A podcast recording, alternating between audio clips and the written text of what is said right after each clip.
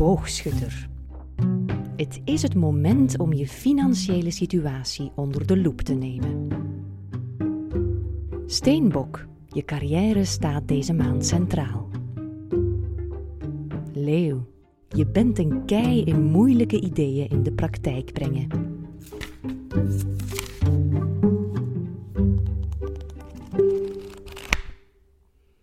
Eigenlijk weet je het wel. Het is klinkklare onzin, maar toch kun je het niet laten om heel af en toe eens je horoscoop te lezen. We doen het natuurlijk al eeuwenlang, de stand van de sterren berekenen om vat te krijgen op het onberekenbare van het aardse leven. De oude Egyptenaren deden het, de Babyloniërs, de Grieken en de Romeinen, en we zijn het blijven doen tot aan de verlichting. En toen wisten we wel beter. Een eenvoudig verhaal, zo lijkt het, maar de relatie tussen astrologie, wetenschap en geloof was doorheen de geschiedenis wel wat ingewikkelder dan dat. Het is dat verhaal dat professor Steven van den Broeke voor ons probeert te ontwarren. Hij is mijn gast in aflevering 20 van Geheugenissen. Dit is Geheugenissen, de podcast voor al wie iets heeft met geschiedenis, maar het gewoon zelf nog niet wist. Ik ben Julie van Boogaard en ik maak deze podcast voor de vakgroep Geschiedenis van de Universiteit Gent. En die Universiteit Gent die heeft sinds kort haar eigen museum, het GUM. De hele maand oktober was het daar openingsmaand en ik was er te gast tijdens het eerste openingsweekend.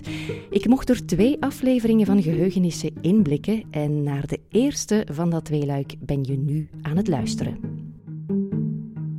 Daar in het GUM daar zijn alle wetenschappelijke disciplines vertegenwoordigd die worden beoefend aan de UGent. Wat je daar niet zal terugvinden, dat is astrologie. Nochtans werd astrologie eeuwenlang gedoseerd aan gerenommeerde universiteiten, een traditie die ver teruggaat, zo vertelt Steven van den Broeke. De geschiedenis van de astrologie zelf uh, kan minstens getraceerd worden tot de derde eeuw voor Christus. In het Westen, in het Latijnse Westen van de middeleeuwen, merk je dat het aan een enorme revival uh, toe is vanaf de 12e eeuw. En vanaf de 13e eeuw merk je dat die revival zich steeds meer vertaalt in nieuwe universiteitsprogramma's waarin die astrologie precies een vaste waarde is. Een middeleeuwse universiteit was in de eerste plaats een plek waar het christelijke geloof werd bestudeerd, waaraan theologie werd gedaan, zoals door de bekende geleerde Thomas van Aquino.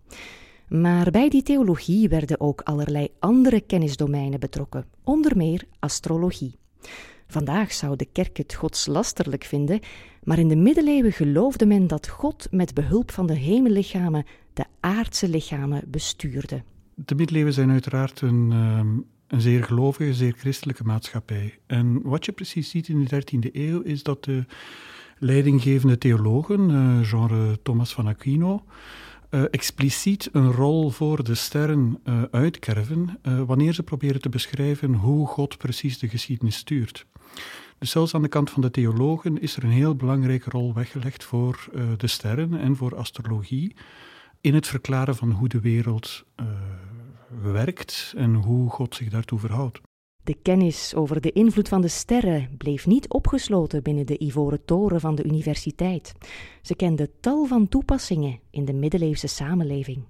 Aan de vorstenhoven is het vanaf de 13e, 14e eeuw gemeengoed dat een beetje vorst zijn eigen privé-astroloog heeft. Soms zelfs meerdere privé-astrologen die eigenlijk functioneren als een soort raadsheren bij het plotten van bijvoorbeeld veldstrijden, bij het plotten van bijvoorbeeld uh, lichaamszorg en dergelijke meer, bij het plotten van huwelijken. Astrologie was aanvankelijk een soort luxe product voor de hogere regionen van de samenleving. Maar steeds bredere lagen van de bevolking raakten in de ban van de voorspellingen van astrologen. In de steden merk je dat, uh, dat er een soort nieuwe cultuur ontstaat van, van jaarprognosticaties, waarbij universitaire professoren zich beschikbaar stellen voor het maken van een jaarlijkse voorspelling van wat er zal gebeuren met de lokale stad op heel veel verschillende terreinen. Uh, voedselprijzen bijvoorbeeld, uh, pestepidemieën zitten die er al dan niet aan te komen. En die prognosticaties worden eigenlijk verpazend breed gecirculeerd onder de, uh, met name de stadsbevolking, maar in een latere fase ook de plattelandsbevolking. En tenslotte zien we vanaf de 15e eeuw ook heel veel bewijzen dat het astrologische privéconsult steeds gangbaarder wordt onder eh, die stadsbevolking. Astrologie zat samen met religie vervlochten in de middeleeuwse samenleving. Geleerden bestudeerden de stand van de sterren in de eerste universiteiten. Politieke leiders namen geen belangrijke beslissingen zonder eerst hun hofastroloog te raadplegen. En ook burgers en boeren wilden de wil van God doorgronden aan de hand van de sterren.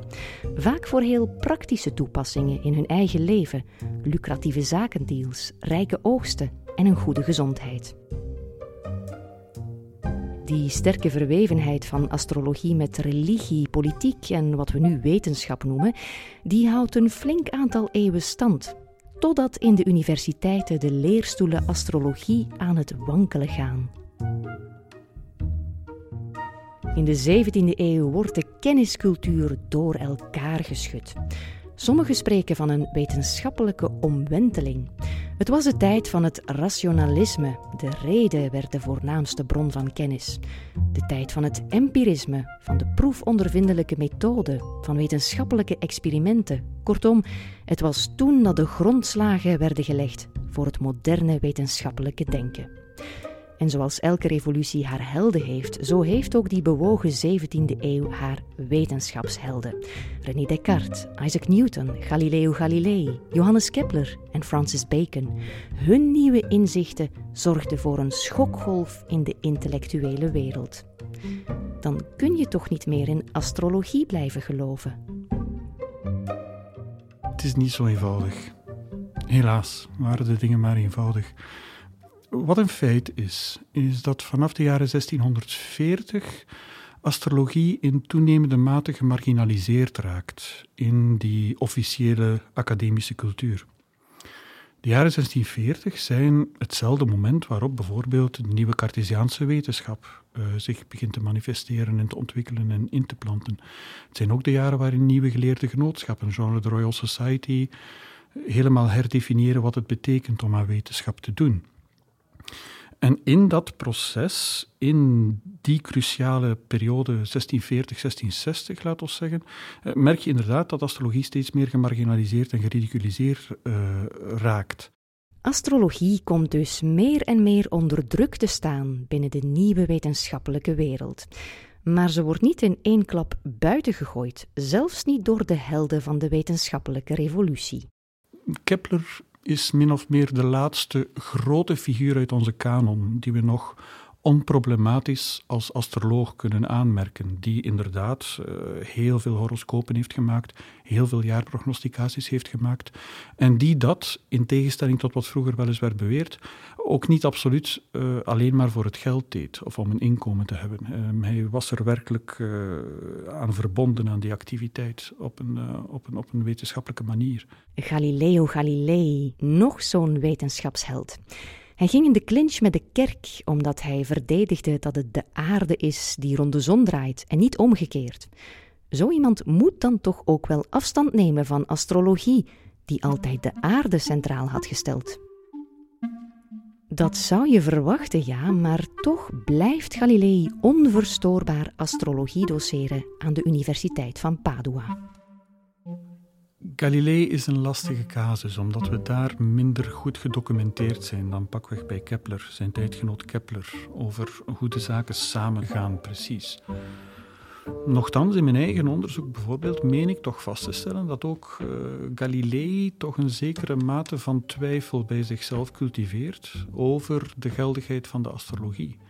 Uh, je doet dat vaak weliswaar in privécorrespondentie, maar, maar, maar niettemin, die twijfel is er wel. Wat we natuurlijk wel zwart op wit hebben, zijn bijvoorbeeld de horoscopen die hij maakte voor zijn dochters. Dus uh, Galilei maakte horoscopen voor zijn eigen familieleden.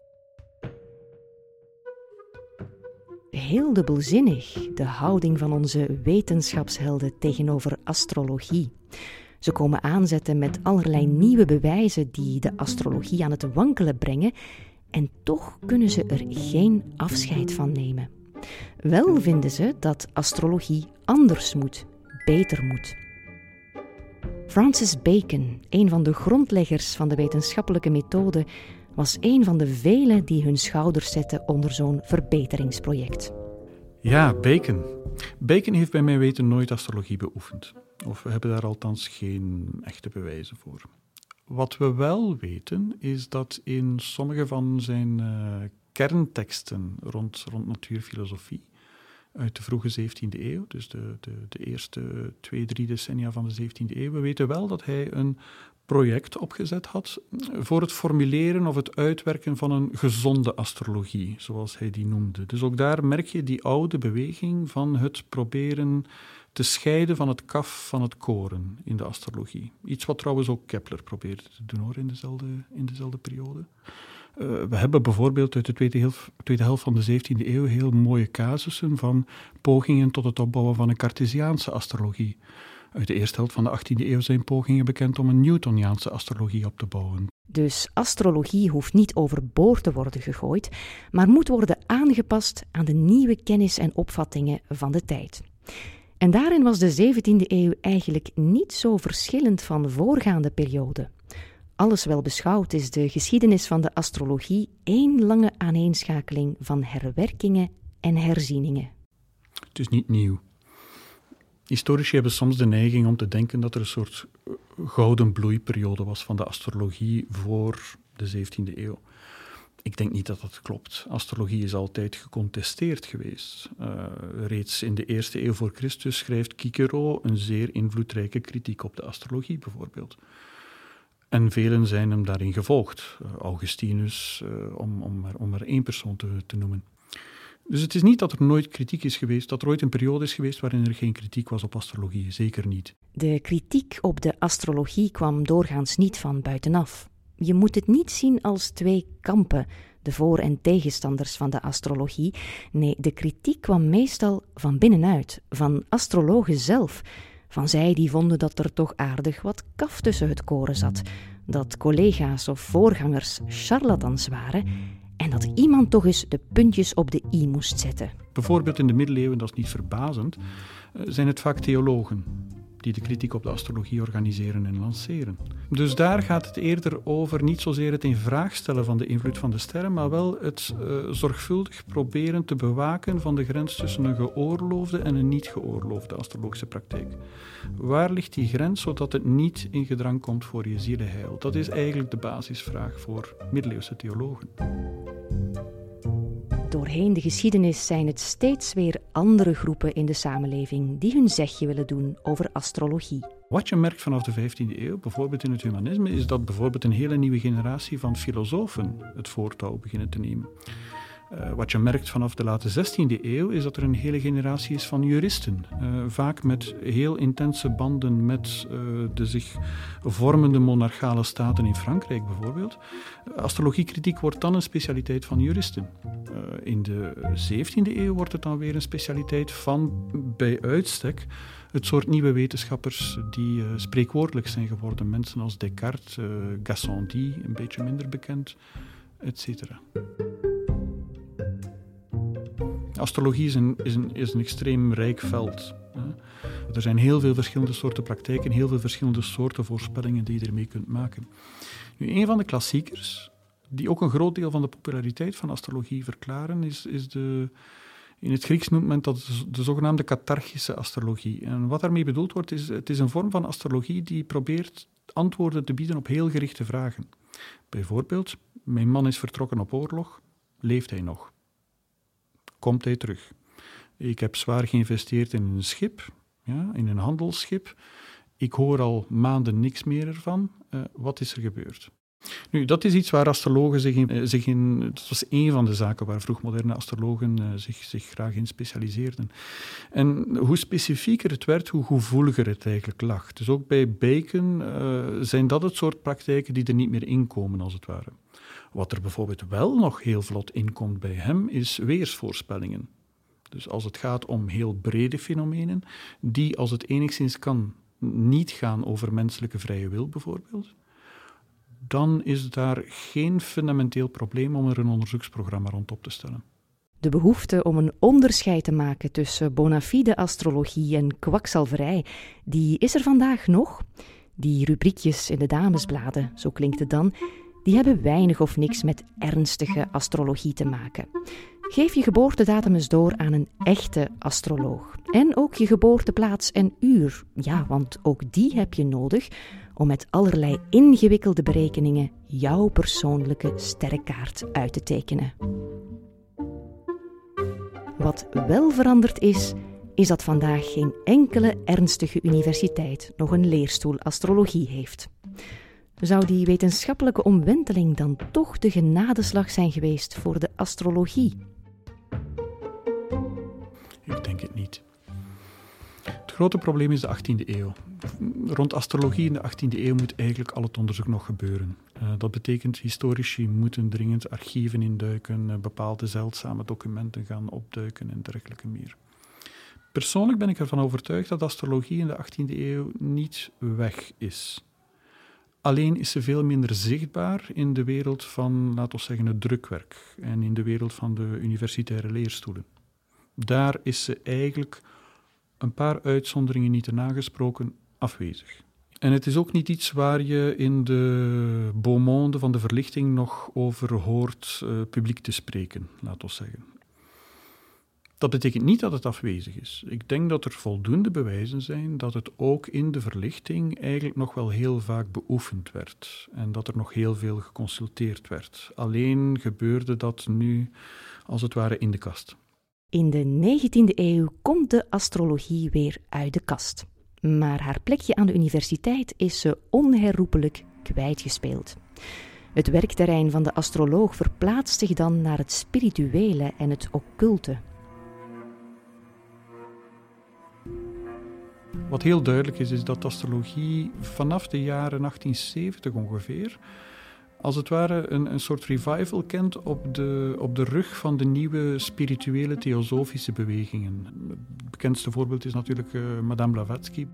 Madame Blavatsky was een soort van goeroe in de wereld van het occulte en het esoterische. Een grondlegger van moderne New Age-bewegingen. Haar leer was een soort samenraapsel van extreme protestantse ideeën uit de vroegmoderne tijd, vermengd met Oosterse tradities en een vleugje Egyptisch exotisme. Astrologie wordt daarin ingeschreven en krijgt op die manier weer heel veel cultureel kapitaal. Wat echter ook duidelijk is, is dat astrologie bijvoorbeeld uh, ook via de, de, de perscultuur vanaf de jaren 1930 weer veel aan belang wint. En dat is het moment waarop je de welbekende horoscopen ziet verschijnen in kranten en tijdschriften. Moderne astrologen beginnen zich te profileren en brengen handboeken op de markt. Dus er ontstaat een soort nieuwe bourgeois-cultuur rond die astrologie, die zich vrij goed kan consolideren tot op de dag van vandaag maar die wel finaal de band met de, met de academie, met de universiteit is, uh, is, is kwijtgespeeld. Geen vakgroep astrologie dus aan de Universiteit Gent. En dat vinden we maar normaal. Astrologie is tenslotte een pseudowetenschap. Daarover zijn we het eens. Toch? Ja, het hangt ervan af wie je precies bedoelt met we. De National Science Foundation in de Verenigde Staten houdt jaarlijks een uitgebreide bevraging onder alle lagen van de bevolking om een idee te krijgen van wat mensen denken over wetenschap. Astrologie is helemaal niet wetenschappelijk. Slechts 55% van de bevraagden is het daarmee eens. Dat betekent dat bijna de helft astrologie een beetje tot zelfs volkomen wetenschappelijk vindt. Dat is toch opmerkelijk? Voor ons wel, ja.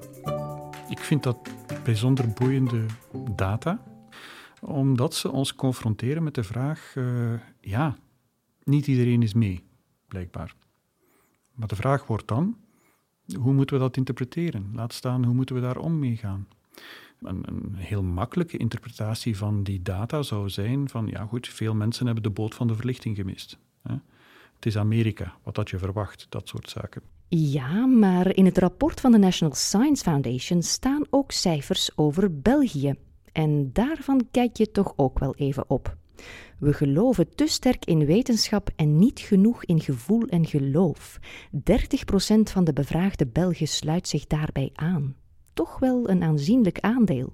Ja, En dat is ook de reden waarom ik eigenlijk niet zo gelukkig ben met, met dat idee van een soort uh, grote minderheid die niet mee is met het programma van de verlichting. Ik vind dat A, aanmatigend en ik vind het ook ja, op sociaal vlak eigenlijk niet zo uh, smakelijk. Ik denk dat die data veel interessanter zijn omdat ze ons confronteren met de lokaliteit van wetenschappelijke culturen. Ook de universitaire cultuur. Eh, we denken natuurlijk graag dat dat een soort uh, universeel, of in principe althans een universeel gedeelde cultuur is, die moet uitgedragen worden naar alle volkeren, et cetera, et cetera. Ik zal me niet uitspreken over de wenselijkheid van die droom, alleen de feiten tonen iets anders. En um, het is precies dat thema van de lokaliteit, van, van, van, van wetenschappelijke overtuigingen en definities van wat is wetenschap. Um, in welke mate zijn dat groepsfenomenen? En in welke mate kun je dan op basis van dergelijke data gaan kijken naar onze maatschappij als een soort uh, collectie van verschillende soorten kennisculturen of zingevingsculturen? En hoe organiseer je dan de relaties tussen die zingevingsculturen en die kennisculturen? Hoe kun je bijvoorbeeld dialoog opstarten? Ik moet er natuurlijk geen tekening bij maken dat in een tijd waarin we met een crisis van expertise zitten, van uh, academische expertise zitten, uh, dat vragen zijn die bijvoorbeeld via de astrologie inderdaad uh, ook behartigd kunnen worden, maar die een veel breder belang hebben. Hoe meer wetenschap, hoe minder pseudowetenschap. Het klinkt aannemelijk, maar toch zijn het geen communicerende vaten. Als we kwaliteitskrant NRC Handelsblad mogen geloven, zit astrologie in de lift bij jonge, hoogopgeleide stedelingen. Het type dat je achter een MacBook ziet zitten in de hipste koffiebars van Amsterdam. De neoliberale overtuiging dat de sleutel tot een succesvol leven in hun eigen handen ligt, lepelen ze elke ochtend naar binnen samen met hun glutenvrije havermout. Maar als je alles kan bereiken wat je zelf wil, zolang je er maar hard voor werkt, wat dan als je die stage die je zo graag wou aan je neus ziet voorbijgaan? Maakt dat van jou dan een loser? Niet als het de schuld was van Pluto, die toevallig net in conjunctie stond met Jupiter toen je je cv opstuurde. Wat een opluchting. En dan is het meteen ook wel hoopgevend dat binnenkort de nieuwe maan jouw carrière wel een boost zal geven. Zelfs in het netjes geordende leven van de meest vastberaden go-getter vallen er dingen voor die niemand kon zien aankomen en waartegen geen enkele inspirerende quote is opgewassen. Hoe ga je om met het oncontroleerbare in het leven? Een antwoord op die vraag gaan we al millennia lang zoeken in de sterren, of je nu een millennial bent of een middeleeuwer. Wat betekent controle precies? Wat, neemt, wat betekent het precies om jezelf in de hand te nemen? Astrologie biedt daar zonder enige twijfel uh, een antwoord op, een heel rijk antwoord op, maar tegelijkertijd ook een antwoord dat, ook al spreekt het heel vaak de taal van de omringende cultuur, toch ook altijd op cruciale momenten een verschil maakt. Het op cruciale momenten dan toch ook weer op een andere manier aanpakt.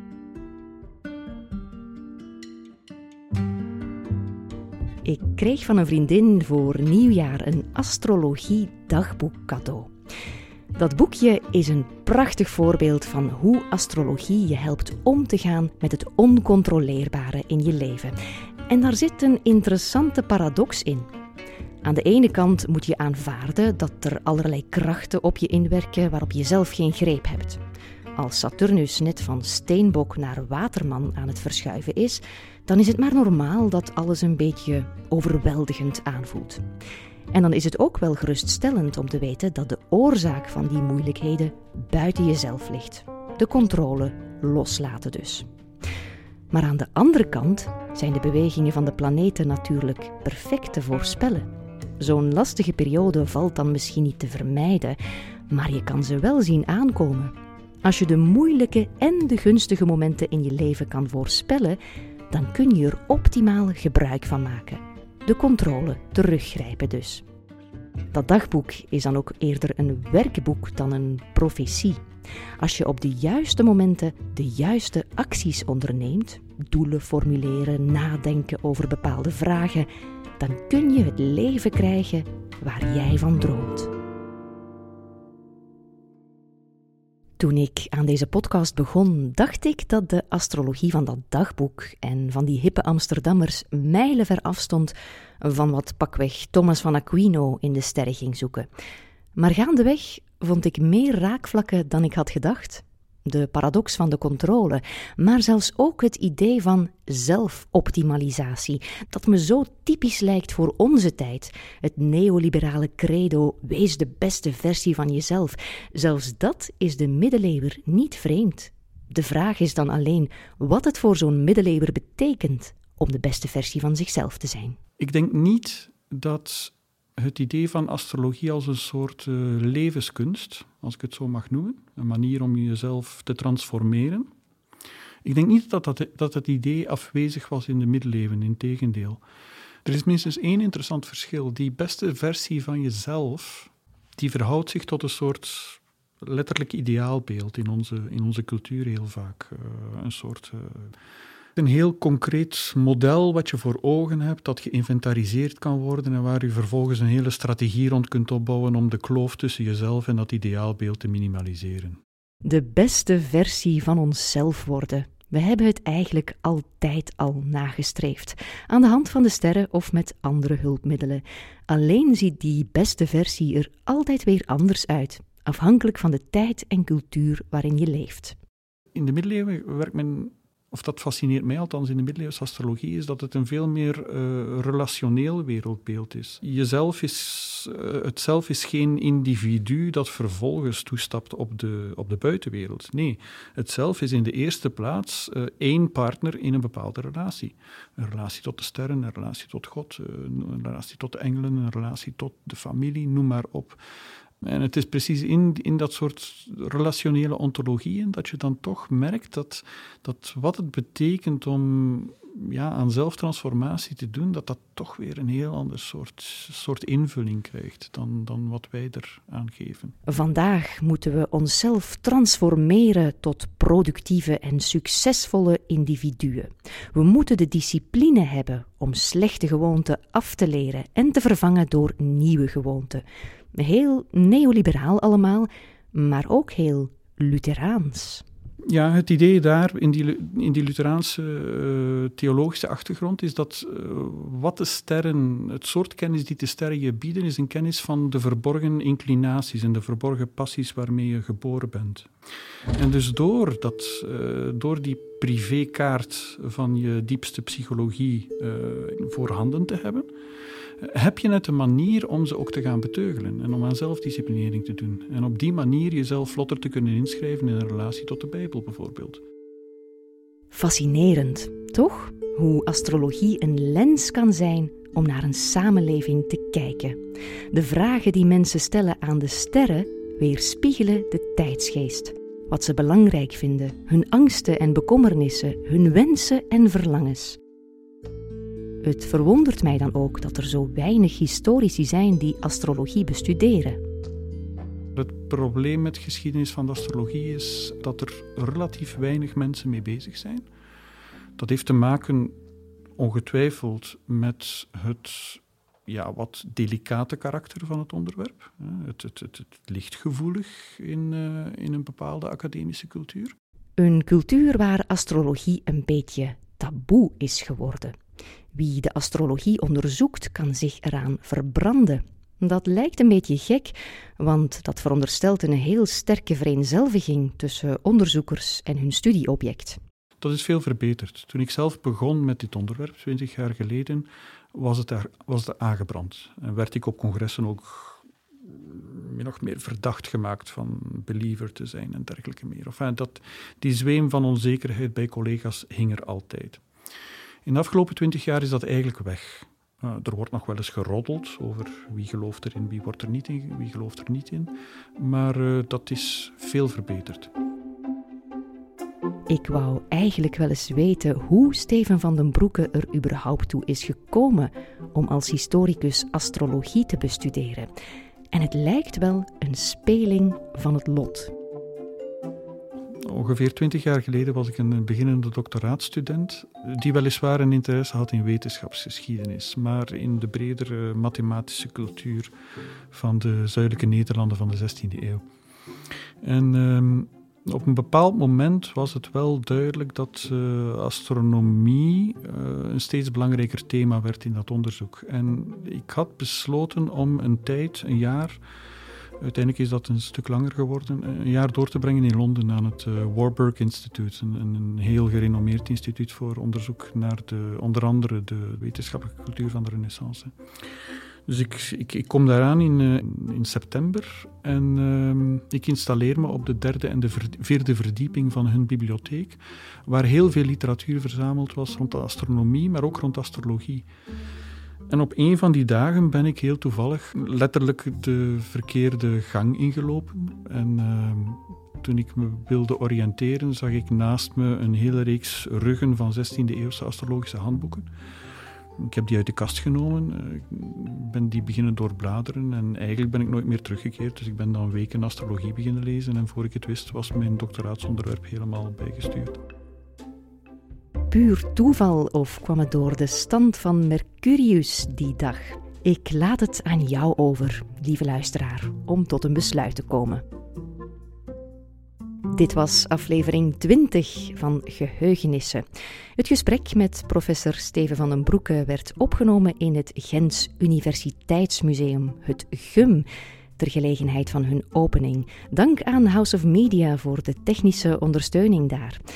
Daar in het GUM heb ik ook nog een tweede gesprek opgenomen met Gert Huskens over een Belgische ontdekkingsreiziger die op zoek ging naar de bron van de Nijl. Abonneer je dus alvast gratis in de podcast-app van jouw keuze. Zo zie je die nieuwe aflevering binnenkort netjes verschijnen op jouw telefoon. De Facebookpagina van Geheugenissen liken helpt ook om op de hoogte te blijven van allerlei nieuws. En uh, heb je genoten van deze astrologie-aflevering? Hou je dan vooral niet in om dat te laten merken in een online beoordeling. Geheugenissen wordt gemaakt door mezelf, Julie van Boogaard, voor de vakgroep Geschiedenis aan de UGent. Fijn dat je luisterde en tot binnenkort.